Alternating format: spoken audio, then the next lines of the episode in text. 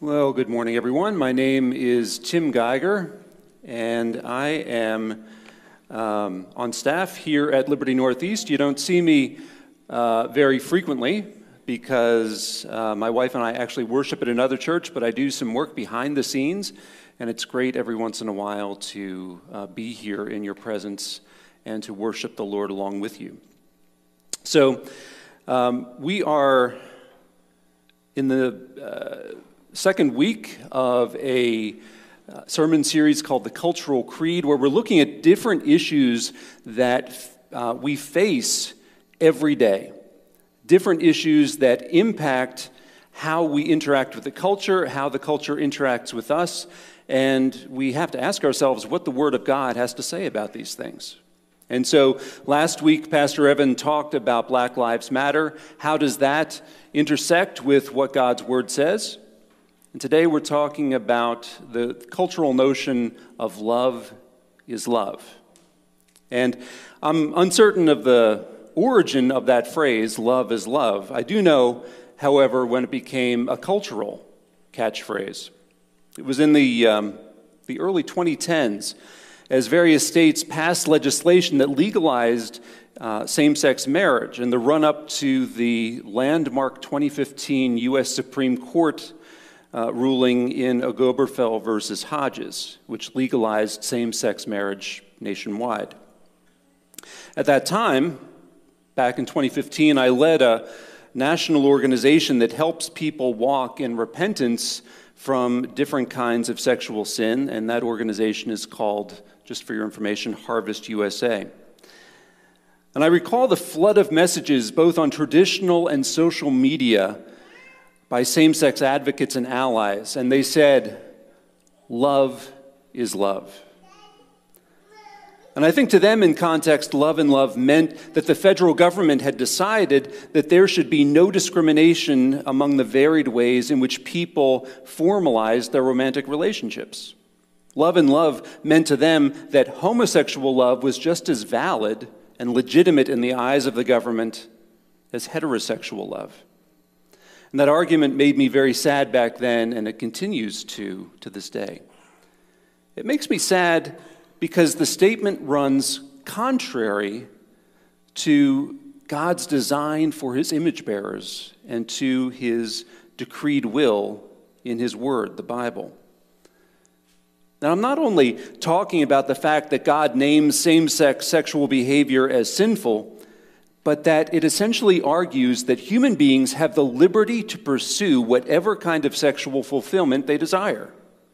It argues that if heterosexual couples have the right to marry, so does every other couple that doesn't fit into the box of heterosexuality.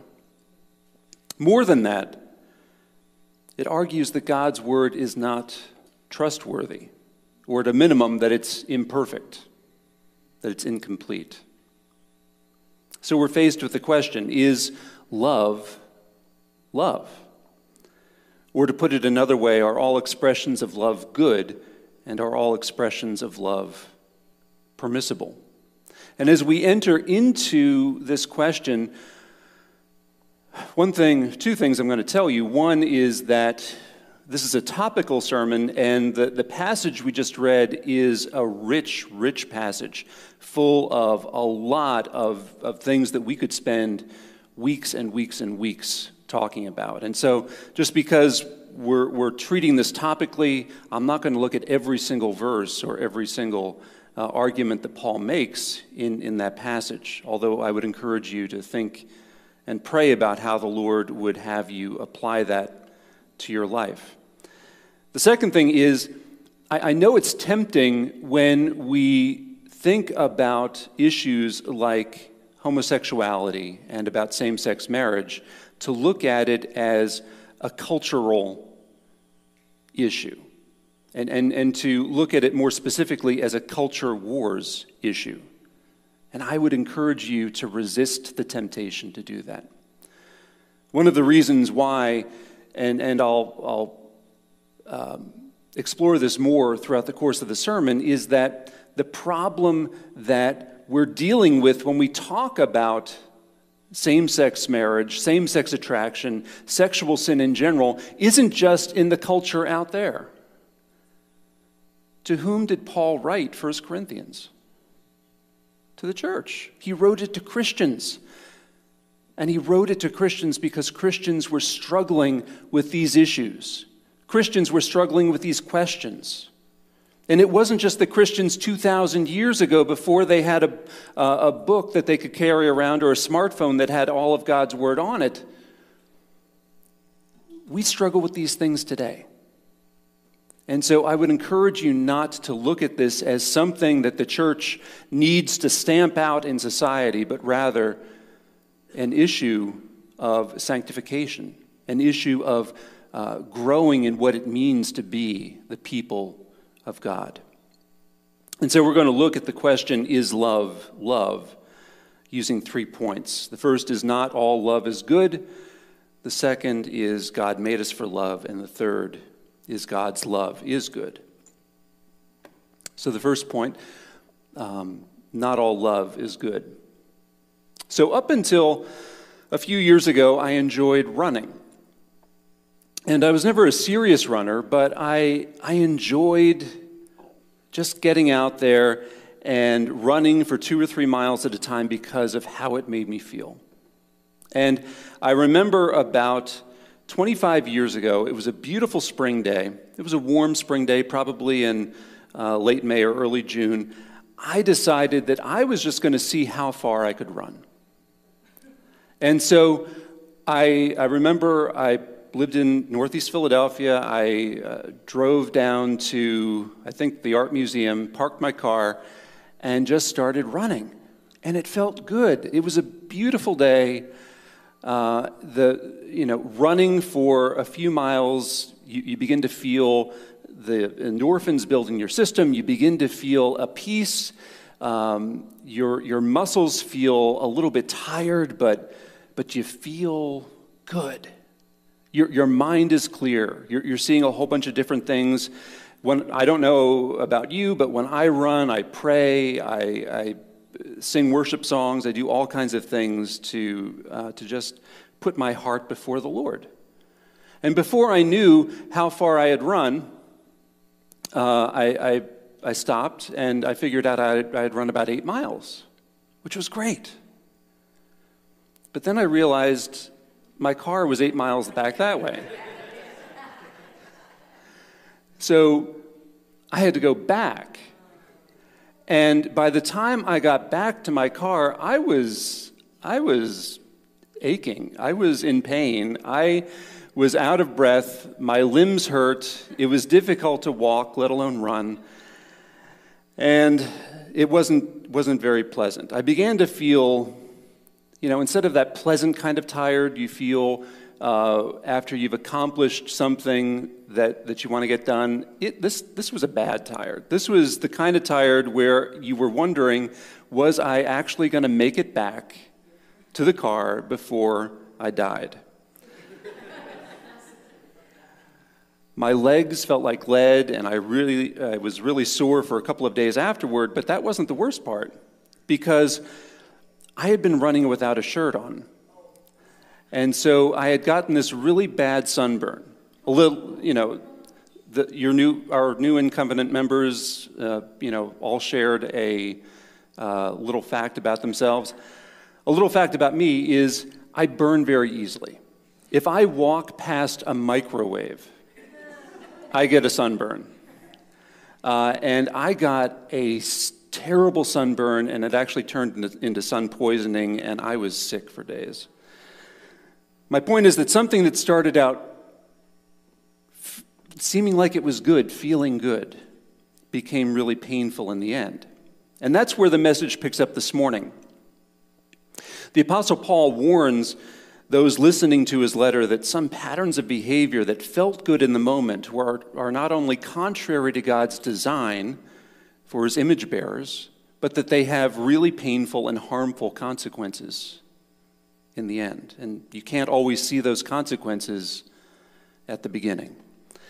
He names that consequence in verse 9. He says that they will not inherit the kingdom of God. In other words, those who engage in these patterns of behavior and make them into life defining behaviors and refuse to repent will forfeit the inheritance that is theirs as sons and daughters of God through Jesus Christ. That's a, that's a huge, huge uh, consequence. Paul also warns in the middle of verse 9 that these patterns of behavior can be so pleasurable and gratifying that they seem good, because he says, Don't be deceived. In other words, don't get caught up in the momentary pleasures and endorphins and happiness that these pleasures bring, because there's a real danger. The writer of Proverbs likewise warns us. He says in Proverbs 14:12 that there's a way that seems right to a man, but its end is the way of death. So think about the list, or if you have uh, your Bible open, look at the list of nine categories of people that Paul lists in verses 9 and 10 the sexually immoral, the idolaters, the adulterers the men who practice homosexuality, the thieves, the greedy, the drunkards, the revilers, and the swindlers. There are two things I want us to recognize from this list. First, Paul is an equal opportunity offender. He, he doesn't single out people who engage in same sex sexual behavior. He calls people who engage in lust, which is the, the word translated at the beginning uh, of the list in verse 9 sexually immoral, people who worship idols, people who engage in extramarital sex, people who steal, people who are greedy, people who drink to excess, people who are overly critical, and people who cheat. He, he puts them all in the same category. And what Paul says is that each category named represents people who have chosen to love something else more than they love God. They've made something else their first love. He's not talking about people who occasionally fall into sin that fits into these categories or those who are tempted to sin in these ways. Rather, Paul describes people who have become so identified with their new first loves that they've changed their name. Now, when, did, when does that happen? Often in our culture. It happens when you get married. And these, these people, Paul is implying, have gotten married to their lover. But Paul says this isn't good for you. This love will actually destroy you if you don't turn from it and return to, to Christ, your first love. That's the first thing to take away from this list in verses 9 and 10 that there's been a, love transfer. These are people who have actively turned from the love of God uh, and have chosen to love themselves first and foremost. See, they're, they're, they're not in love with uh, alcohol, they're not in love with sex, they're not in love with uh, what they can get from cheating or stealing. They're in love with themselves. And here's how sexual sin uh, just going through the, the categories. Sexual sin of all types is all about love of self. It asks the question, what can I get out of this to feel better? Idolatry is about love of self. It asks, what will this thing give me that God withholds from me? Stealing is about love of self. It asks, what can I take from someone else to make myself happier? Greed is all about love of self. It asks, how can I get more stuff for me to make myself feel better? Getting drunk is all about love of self. It asks, how can I escape from a world that seems out of control?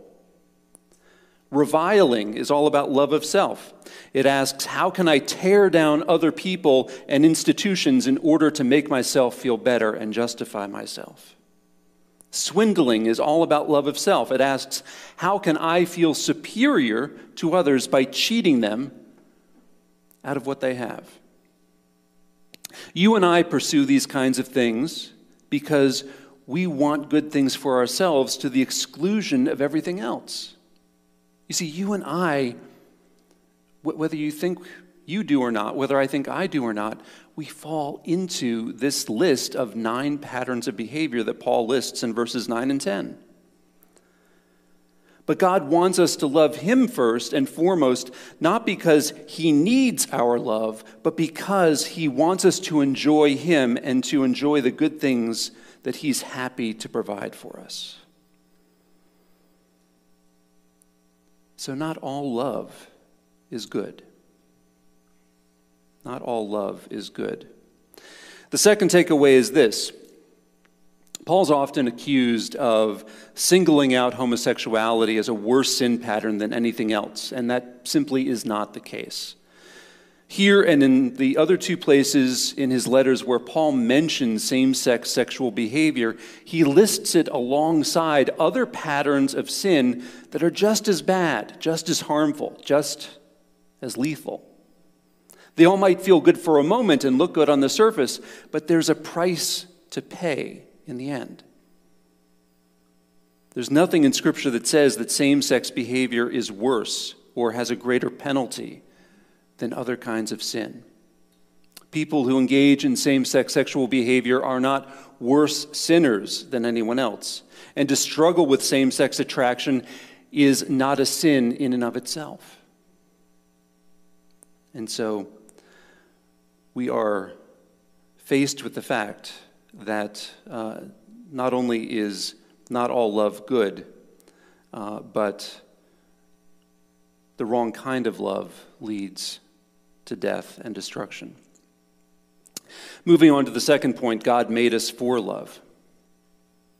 People come up with new books and other content all the time that promise to unlock the secrets of, of living your best life. And I realize this is a very old book, um, but um, I, I grew up with this book in my grandparents' house. My grandparents essentially raised me. And I remember they had this book um, in the, their living room and they read it, and I think that they were somehow encouraged by it. It was published in 1952. It's called The Power of Positive Thinking, and it was written by an American minister by the name of Norman Vincent Peale. I don't know if you've heard of him or not. He died, I think, in the mid 80s. What uh, Peale essentially said in his book is that the secret to success in life is visualizing your success and then acting on it. So you had to visualize in your mind what it would look like to be successful. You had to claim the promises of God in order to make, in order to validate your, your desires for success, and then you had to live it out. He said that you were made for success. And success is there for us to enjoy if only we grasp it and believe that it will happen. And I think what that boils down to is the philosophy that God wants us more than anything to be happy. But sometimes the answers we're looking for don't require a new book with new theories. Paul tells us in verse 15 in 1 Corinthians 6 that our bodies, uh, I'm sorry, the bodies of believers are members of Christ. And, and so, what does that mean? He, he goes on to explain. He says, Shall I then take the members of Christ and make them members of a prostitute? Never. Or do you not know that he who is joined to a prostitute becomes one body with her? For as it is written, the two will become one flesh. But he who is joined to the Lord becomes one spirit with him. That's verses 15 through 17. There are a couple of different ways in which Paul seems to use the members of the body metaphor to describe our relationship with Christ. In 1 Corinthians 12 and in other places in his letters, um, and even when uh, we received our new in covenant members today, Pastor Evan uh, alluded to this. Um, Paul calls believers members of the body of Christ to describe us as inseparable parts of a physical body with Christ as the head. When he uses that kind of metaphor, he seems to be emphasizing the fact that we need one another in the body and that we need Christ most of all. Christ is the head of the body, he's the one who directs and gives life to, to all of the other members, all the other pieces of the body. But here in verses 15 through 17, Paul uses the members of the body metaphor a little differently. by contrasting being joined to Christ and being joined to a prostitute. And then going on to bring in God's description of the sexual union between a husband and wife, the two will become one flesh. Paul tells us that sexual sin is in some way uniquely damaging to the spiritual lives of believers. He essentially says that sexual sin is like committing adultery not only against our human spouses, but against Christ himself. So, why would he say that? The, the Westminster Shorter Catechism, which is a summary of Christian doctrine written back in the mid 17th century, is kind of like a Cliff's Notes or, or a Blinkist of Scripture. And, and here's what it says about the benefits we receive from our union with Christ it says that the benefits um, uh, in this, and this is in Elizabethan English, so my apologies. The benefits which in this life do accompany or flow from justification, adoption, and sanctification are the assurance of God's love, the peace of conscience, joy in the Holy Ghost, increase of grace, and perseverance therein from hell. The Catechism tells us that we were created and redeemed to experience God's love, a clear conscience, joy in our redemption, grace to live an obedient life, and perseverance in our salvation unto eternal life. These are all God's good gifts to us, not a result of our works, but the result completely of Christ's work on our behalf. God wants us to enjoy these good works from Him. He wants us to be happy and content in His love and not seek satisfaction someplace else. The Apostle John tells us in 1 John 4 8 that God is love. And to restate his argument in that verse, if you know God, then you will be so full of love that it will not only satisfy you, but it will flow through you to impact others. Brothers and sisters, we can't minimize the importance of this fact that God delights in us. And just like a human mother or father, he wants to shower us with good things because he loves us. You know, there's a video on Facebook, maybe you've seen it, of a father singing a Tom Petty love song to his newborn baby. The baby, he's playing a guitar, uh, this, this probably is not safe, but the baby is actually on the top of the guitar as he's playing it, um, just trying to fight off sleep. But the video has been viewed uh, like three million times. One of the things that this video captures is the fact that this dad loves his baby so much that he needs to break out in song. And did you know that that is how much, if, if you know the Lord, that is how much God loves you? The prophet Zephaniah in the Old Testament tells us this in Zephaniah 3:17 where he says, "The Lord your God is mighty in your midst, a mighty one who will save. He will rejoice over you with gladness. He will quiet you with his love. He will exult over you with loud singing." Paul goes on to say in verse 18 that we should flee from sexual immorality for the very fact when we sin, uh, when we sin sexually, whether it's same sex or heterosexual sin, whether it's just in our minds or uh, in our physical bodies. We, we should flee from sexual sin because we do violence and injustice to this beautiful Father love that God wants us to experience and, and to rest in and enjoy. You and I were made for love. We were made for the Father's love, and we were meant to enjoy it forever. And so the call to turn away from all kinds of sexual sin is a call of love, it's a call of grace, it's a call to repentance in order that we would be restored to God and be able to enjoy Him fully. Well, as we wrap up, let's look briefly at the third point God's love is good. the stark reality is that we're all guilty of all of those sin patterns that are mentioned in verses 9 and 10. And more to the point, we're all guilty of the more basic sin of choosing to love ourselves more than we love God. Many of us struggled with these sins years ago, but maybe you've struggled more recently, maybe even this week, maybe even today.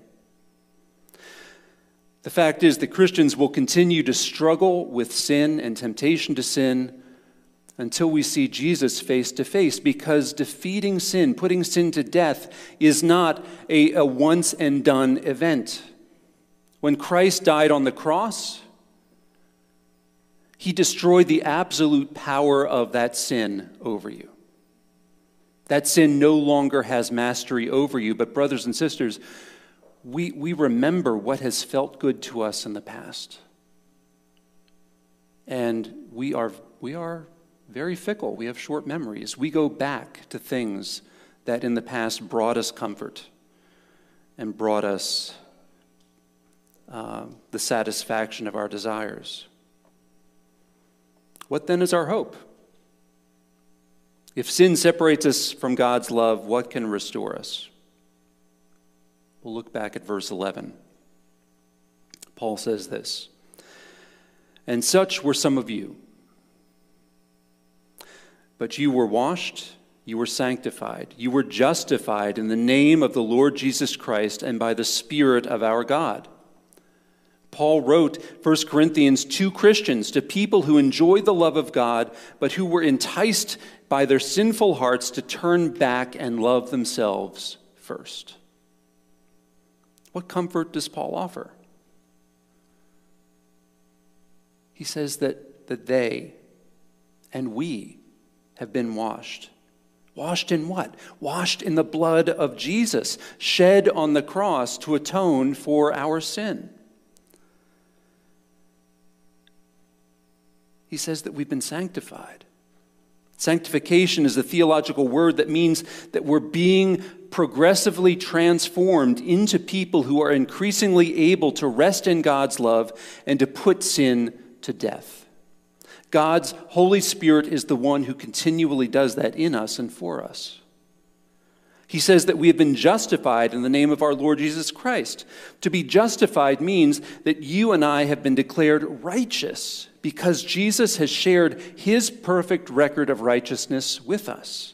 When the Father looks at us, he doesn't look at us as sinners who don't try hard enough. He looks at us as perfectly loved, perfectly righteous sons and daughters.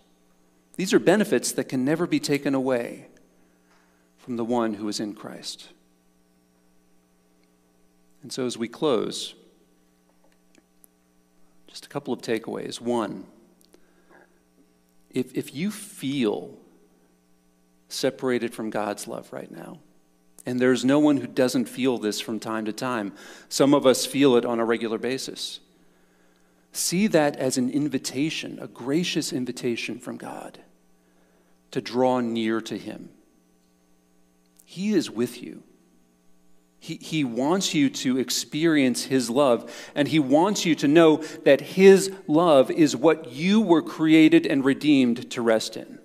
His love is what was meant to define you. You were not meant to be called an adulterer, a slanderer, a reviler. You were meant to be called Christian. That is the name that identifies you and that name can never be taken away.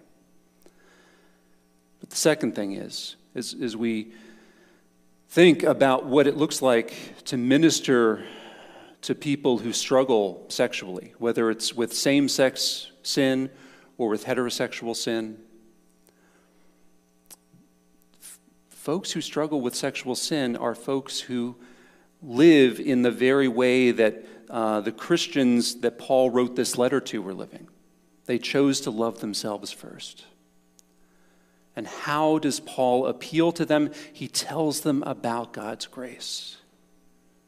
He encourages them to be in relationship with one another. He himself went to visit them and minister to them and among them and, and befriend them. And that's what our call is in the church today. Our call is to come alongside people who struggle sexually and not to tell them what the law is. They know what the law is, they're running from it. The Bible says that we all have the law of God written on our hearts. We can all tell the difference between right and wrong. What makes a difference is God's grace, knowing that God loves us and that love can never be taken away.